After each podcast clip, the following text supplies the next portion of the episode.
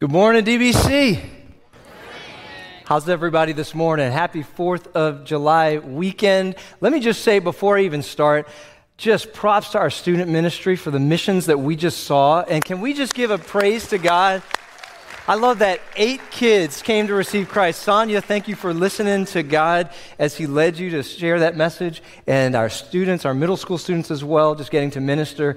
And uh, thanks to Alyssa, the team that led with that, David, all of you guys just going out and serving God. I love that about summertime. We get to do these mission trips. And in the midst of all the vacation and all of those things, there's some really focused energy going towards spreading the message of Jesus Christ. And that's what today is going to be about. Today is about sharing the message of Jesus Christ, about the freedom that we have in that, and it's about this path to freedom. Now, this morning, first of all, we celebrate the fact that it is fourth of July.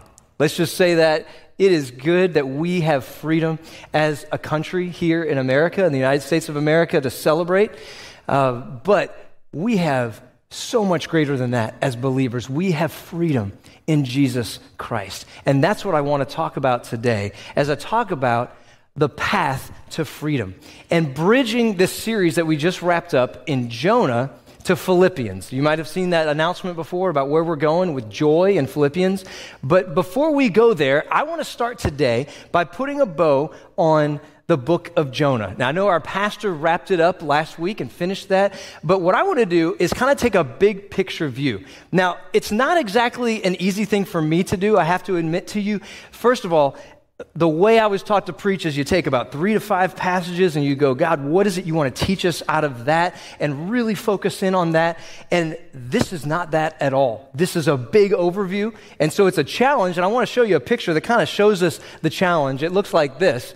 If you could imagine, our pastor said, first of all, Philippi is where we're going, right? So you can see Philippi there all the way in Greece. Ancient Greece is where that is.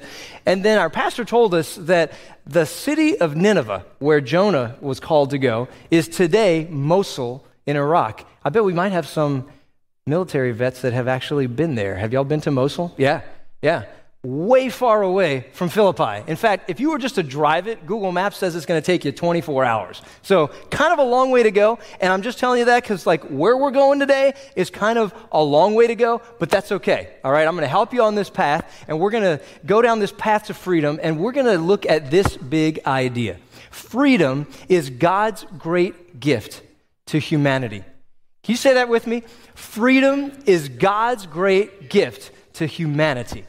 What I want us to see here today on this Freedom Weekend here in the United States that we're celebrating is that we actually have even much greater freedom than what we celebrate as Americans in our freedom in Christ. And that freedom is actually a gift that God has given to humanity, to all people.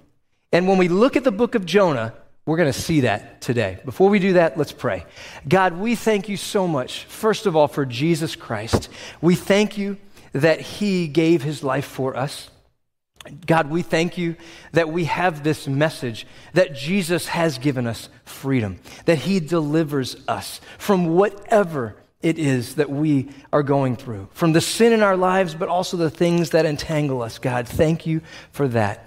And we just pray that today that you will open our eyes through your word. We give you thanks now in Jesus' name. Amen. Amen.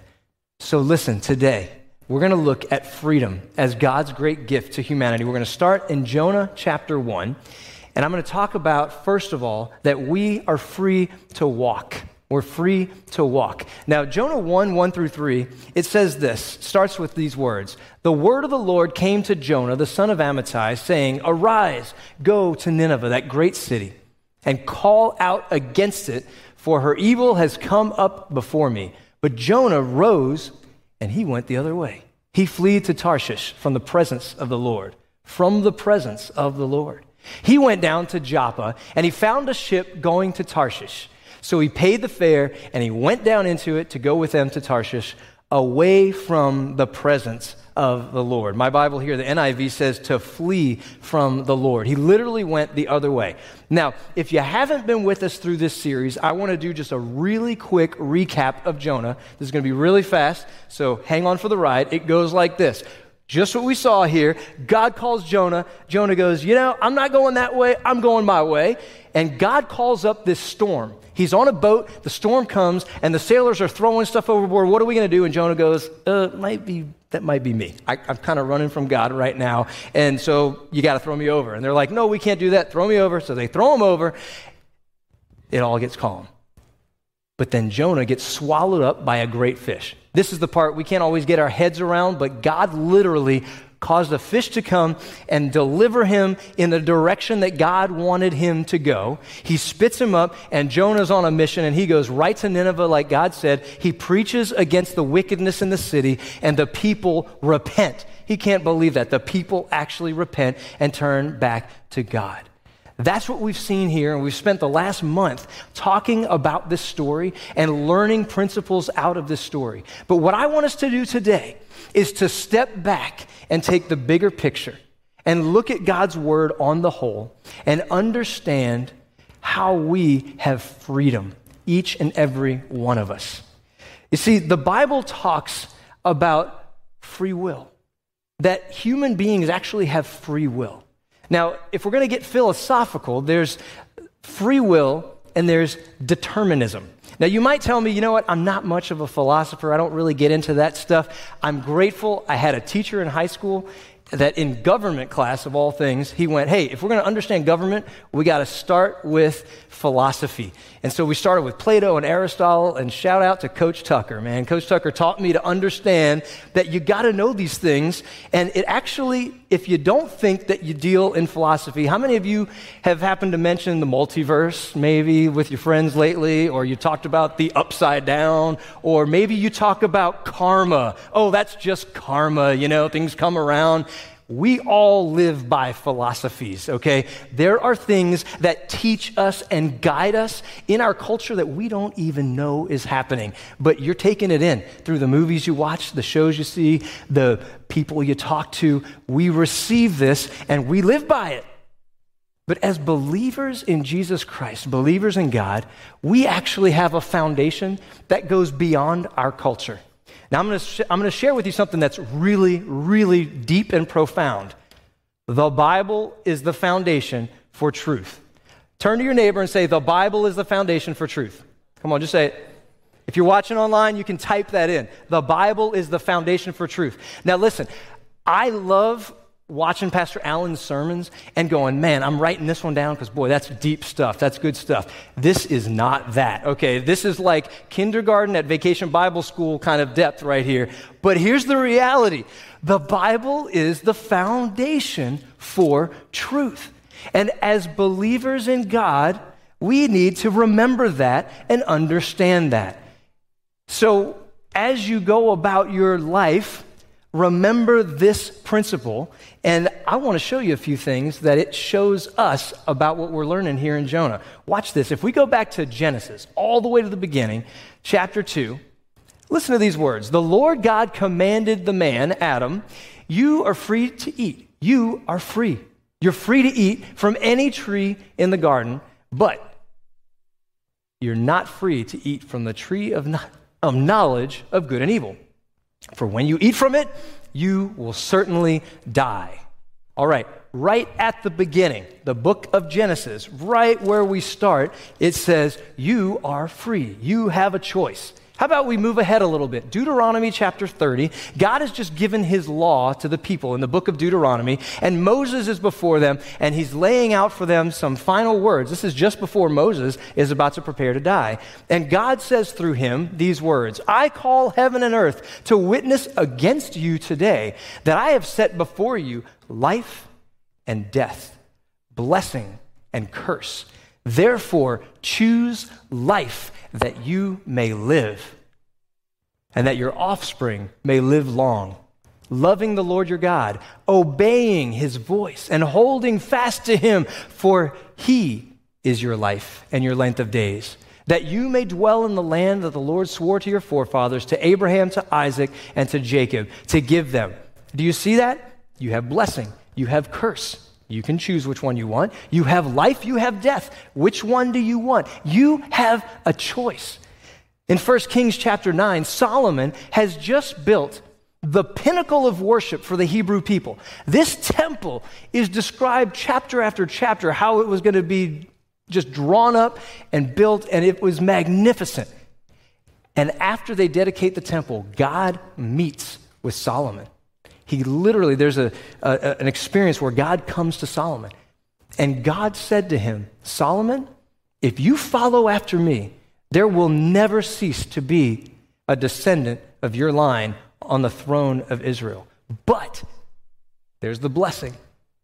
If you choose to follow other gods, then all of these calamities will come to you. The kingdom will be divided, and you will fall away and be hauled into exile. God said these words to him. You have a choice, Solomon. Follow after me or go after other gods. And we know how that happened. God gives us free will, but we must live with the choices of our consequences. We have free will. God has not predetermined things, so we just go about doing our things, and I'm just a robot, and, you know, I have no say in this. This is just what was foreordained for me, and I can't do it. You have free will. Now, there's a mystery here. There is a mystery here in God. How is it that he gives us free will, and yet he knows? And he, as we get into the New Testament, we'll talk about predestination, and that's not what today is about, but there's a whole mystery here in understanding this. And I love how the book of Proverbs says it. This is one of my favorite verses, and this was so cool this morning, literally. I'm reading a, a plan that um, has me in the Old Testament, New Testament, and Psalms or Proverbs. And would you believe, this is just how God works, this morning, the devotional and the Psalm, the Proverbs, was literally this right here, Proverbs sixteen, verse nine. In their hearts, humans plan their course, but the Lord determines their steps. We plan our courses, we make plans, but ultimately God determines our steps. Now, you think about the stories I've just shared and you go, now wait a minute, Adam could have lived forever, Eve could have lived forever, we could have not had sin and death. Why, why didn't God predetermine that? Why didn't God predetermine that the, the people of Israel, Solomon, wouldn't turn away from him? You know, why wouldn't God do that? Well, God actually has a bigger plan. And coming back to this here, the Bible being the foundation, we're going to see today a glimpse of God's bigger plan as we look at the book of Jonah and as we continue through the book of Jonah. So the first thing we have is that we are free to walk. You're free to walk where you choose to walk. God says, I've given you this. As human beings, you have that freedom. But I want you to look at Jonah chapter two, and we have freedom to worship.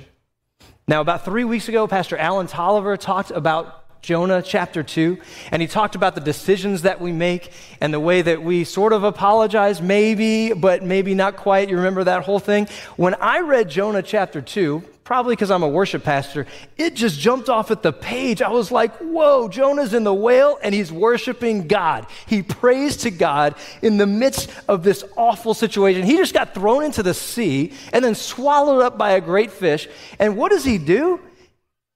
In his distress, he calls to the Lord. He cries out to God from inside the fish. I want you to remember this principle. Worship God when you are at your point of deepest need. Worship God. Look to him. Don't look to the circumstances around you. Oh God, look what's happened to me. I'm in this fish and what am I going to do? No, he worships God. Listen to what he says. He says, in my distress, I called to the Lord and he answered me. I was in distress. I called to God. He answered me. From the depths of the grave, I called for help, and you listened to my cry. Do you hear what happened there? He starts with, out of the depths I called out to God, he answered me. At the end, he's saying, you, God, you heard my cry. When we worship God, when we seek God, when we pray to God, he hears and he becomes personal. He becomes personal to us. He's no longer he, God. He is, oh, you, are with me. You are my deliverer, God.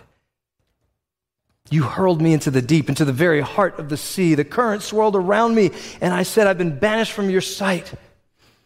Oh, but when my life was ebbing away, I remembered you, Lord, and my prayer rose to your holy temple.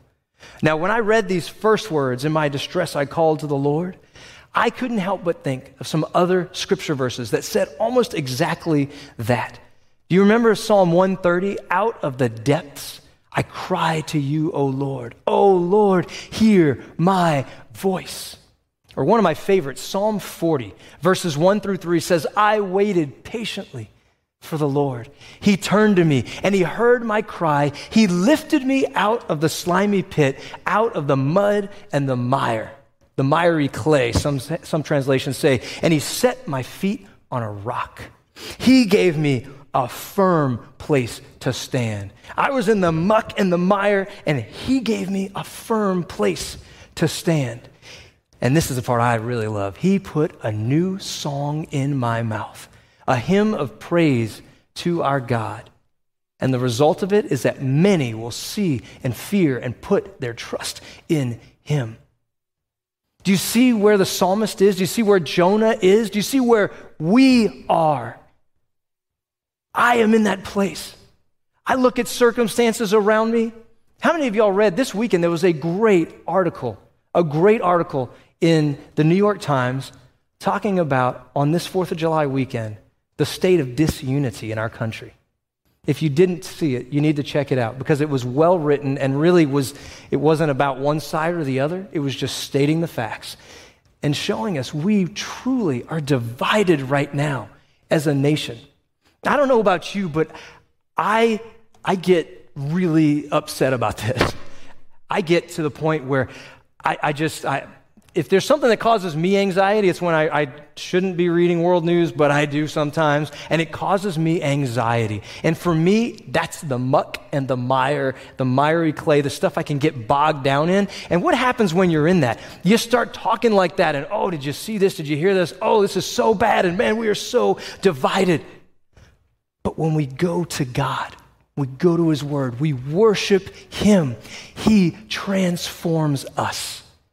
And he takes that language that we had in the muck and the mire, and he puts a new song, a new song in our heart, new words on our lips.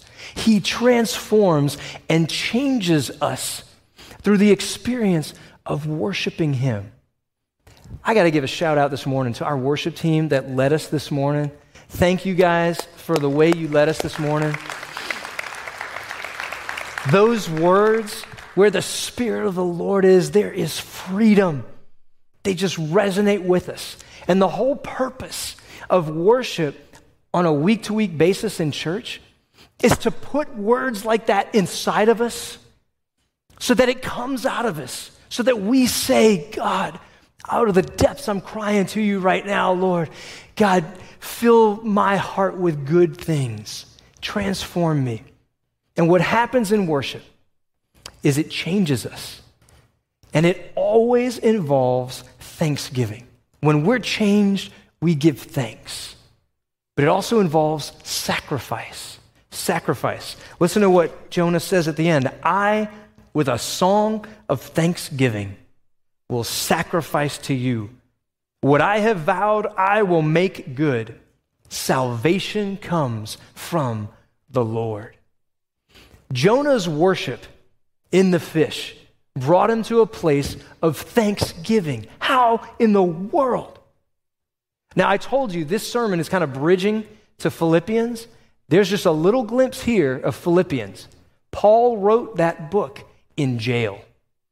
And when you hear the next few weeks' sermons and you hear the things that he says out of jail, it actually kind of resonates with the kind of thing that Jonah can say here. This calm, this place of thanksgiving before God, saying salvation comes from God. He's literally in a whale. And salvation comes from God because he knows, he believes, he understands. He understands. And as we point forward, watch this in the New Testament, John eight thirty-six. We sang these words today. If the Son sets you free, you will be free indeed. you will be free indeed. Are you starting to get the idea here? It's the big picture of God's word, that we have freedom. Freedom is God's great gift to humanity. All the way from Adam. Adam, you can eat from this tree or from any of the other trees, but if you eat from this tree, you will die, but you have a choice. Solomon, you can choose blessing or curse, but it is your choice. All the way to Jesus saying, if the Son, referring to himself, if the Son sets you free, you are free indeed. You have that freedom available to you. And I'll talk a little bit more in the next point about how that is available to us, but we have the freedom to make our choices. You are free to walk. You are free to worship, worship God, to give him praise. You are free also to walk it back. Now, this is the real message of Scripture. I told you a little glimpse of it, God's redemption plan. God knew we were going to make mistakes, but he has also given us a second chance.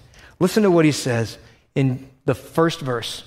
It says, the word of the Lord came to Jonah a second time. A second time. He is a God of second chances. You may have said, you know what? I'm just going to go my own way, do my own thing. I'm going this way. I know God said, you know, I, I, I get that, but I'm going to do my own thing. And at whatever point you come to the place where you realize all I'm in is this pit and this muck and this mire, God says, you get a second chance. I'm giving you a chance to turn it around. Now listen to what we see here. The word of the Lord comes to Jonah. Jonah obeyed the word of the Lord, and it says in verse four, on the first day, Jonah started into the city, Nineveh, and he proclaimed forty more days, and Nineveh will be overturned. And literally the next verse, the Ninevites believed God, just like that. The repentance of the Ninevites was swift. It happened right away. They heard the word from the Lord, and right away they put on sackcloth and ashes, it says. They repented from the greatest to the least. And then all the way to the greatest, it says, when the news reached the king, he rose from his throne, took off his royal robes, and covered himself with sackcloth. The repentance of the king, that is surprising. The repentance of the king is surprising. I mean, it's one thing for all of the people. Look, this fish-smelling guy walks into town and says, God's going to destroy this city in forty days if you don't turn. I get it if the people go, okay, yeah, you know, we might need to change some things. But the king in his palace, in his royal robes, this guy? But the king repents unbelievably. Where does that come from, really? Did that come from him and his humanness? I don't think so. I think God compelled him. But it's remarkable, isn't it? And here's the amazing thing, that the response of God is salvation. When God saw, listen to this, the king said, who knows, God may yet relent and with compassion turn from his fierce anger so we will not perish. The next verse says, when God saw what they did and how they turned from their evil ways, he had compassion. He had compassion. And he did not bring on them the destruction that he had threatened. God had compassion on them. Now that word, he had compassion, in the Hebrew, it actually means he was remorseful. He was sorry. That's another one that's kind of hard for us to understand. Wait, God is righteous. He is judge. He doesn't have to be sorry about anything. And yet that is the heart of God. Hey, do you remember anywhere else in Scripture where it says he had compassion? You remember the parables of Jesus? How over and over again, Jesus sees a blind man, and what does it say first? He had compassion on him. Jesus saw a beggar who was lame, and he had compassion on him, and then he healed him. Over and over and over again in the New Testament, Jesus, the Son of God, every time we see him do a miracle, we read he had compassion. Now, people look at the Old Testament and God of the Old Testament, and he is God of wrath and judgment, and I I, I don't know if I understand that God. I think I'm going to reject that God. Jesus is just all right with me, right? Like, he's good. But I don't know about this God of the Old Testament. And yet, what do we see here? Jesus and the Father are one, he said. He had compassion. The Father had compassion. You think Jesus might have come to understand that from his relationship with the Father? All of that time he spent with the Father? That's where he learned that compassionate heart. He said before he went to the cross, he said, I and the Father are one. And he prayed to the Father that we would be one as they are one. That in the same way that this Word of God proclaims the unity of God, Father, Son, and Spirit, that our living out of the Christian life would actually proclaim our unity. That's the heart of Jesus. So when you look at world circumstances, that article I was just talking about here in America, how disunified we are in the church, it's so easy to divide as well, and to be divided over political lines and all of these things that we're working through as a country. I mean, this is a divided time right now. But what did Jesus pray for? He prayed for us to be united. This is also a little look forward to Philippians. The last week in Philippians chapter four, you're going to hear a message on unity. That is the heart of God for his church. So what I would say to us is, as all of this stuff is going on in the world, this muck and this mire that we're in, that we unite as a church of God. As the church of Jesus Christ, we are united, and that that stands against what the world sees. Not that they look at Christians and go, oh yeah, they're on that side, but that they go, no, they're actually on both sides, and yet they're united. That will proclaim freedom. That is the kind of freedom that we need to see. Because as you remember, freedom is God's great gift to humanity. It's God's gift. He has given that. That doesn't come from us. But I want you to look once more, as we've kind of spanned through Scripture, we're going to go a little further to Romans ten, verses nine and ten. It says this, if you declare with your mouth Jesus is Lord, and you believe in your heart that God raised him from the dead, you will be saved. Take a look at those words right now. Declare with your mouth, believe in your heart, you will be saved. For it is with the heart that you believe and are justified. We sang about that today, about justification. We cannot stand before a holy God with sin in us and be justified, but Jesus did that for us. And with your mouth you profess your faith and are saved. That is the message of freedom in Christ, that we have that choice. You can choose to confess with your mouth and to believe in your heart. We started all the way at the beginning, at the book of Genesis.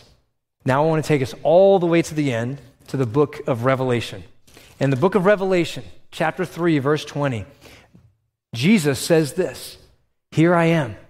I stand at the door and knock. If anyone hears my voice and opens the door, I will come in and eat with that person, and they with me. Jesus stands at the door, but he gives you freedom. Freedom to walk in his direction, to say, come in. I need you. I need you in my life. Freedom to worship him, and freedom that we all need to walk back from where we were. Now, some of you, you might find yourself here today saying, you know, I, I know those things. I've heard that. I understand. And I believe in Jesus. Maybe you find yourself, as I'm kind of doing to myself today, preaching to myself, saying, you know what? I kind of find myself in this muck and mire of global politics. And just what could happen? I mean, if you read anything, good grief, it's just overwhelming. Maybe it's your own personal life circumstances. Maybe it's a relationship you're in. Maybe it's a job situation that you're in right now. And you go, you know what? Everything coming out of my mouth right now is just talking about this hardship and these difficulties in my life. And oh God, I need you to clean me out. Put a new song in my heart. Do for me what you did to Jonah and the whale. Help me to see that I'm not in these awful circumstances, but that I'm actually going through your salvation. That one blows me away. I can't get my head around that, to be honest. But I understand the way to do it is to turn, to walk back, to worship him. Say, God, I need you desperately. Put thanksgiving in me again, God. Put sacrifice in me. Help me to lay down my stuff, who I am and what I bring here. Just let me lay that down and just worship you. So I want to ask you today, how do you need to walk it back today? Because I think every one of us in some way here, myself included, can find something that we need to walk it back and go, God, man, I messed it up. Some of you today, maybe you're watching online, maybe you're here in the room, and you just came today and you just go, you know, I don't know why I'm here even. I just kind of showed up today. I don't know why I'm watching today online, but but when when you said that verse that said Jesus is at the door knocking, it's something's going on inside of me. Maybe you're in a place where you go, there's something here, and I, I just know I need to figure out, how do I walk that back? I'm going to help you with that in just a moment. We're going to pray together. But some of you today, you might be saying, you know, I, I can relate to you, Robert. I, I've got this thing in my life that is just overwhelming me. I've got anxiety. I've got depression. Um, maybe it's an addiction in your life. Maybe there's something that God is saying, you need to give this over to me. You need freedom. You need to let that go. You need to walk back out of that way. Let God put a new song in your mouth. I'm going to pray right now, and I just want to ask you to close your eyes and just ask God to examine your heart. God, we ask you right now to help us see what you see. God, help us to have a clearer picture, Lord, as we've seen in your word from beginning to the end, God, that you are about redeeming us, saving us from our bad choices. Thank you for giving us the freedom to make these choices, but God, we desperately need you to walk in the right way. God, we, we can plan our courses, but Lord, you determine our steps. And so, Father, right now, I'm asking you to change my heart.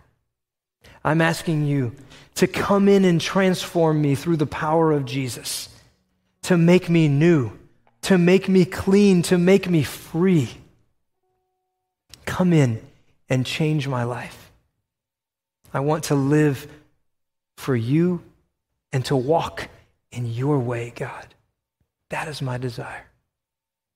In Jesus' name, amen. Now listen, if you're here this morning, and maybe you're watching online or you're here in the room, and you you would say, you know, I've I've never been to that place before in my life, and you need to talk to a pastor, I'm just going to come down here while we sing a song that talks about just that very thing. Jesus talked about a prodigal son who went his own way, but the father was there waiting to receive him when he turned back, when he walked it back. That's what we're going to sing about right now, and if you want to talk or pray with me, I'll be down here. We'll be in the lobby after the worship service. And if you're watching online, Gary McIntyre is there to talk with you as well. And uh, would love to, to pray with you. And um, can we just say thanks to God for the freedom that we have in Jesus Christ? Thank you guys.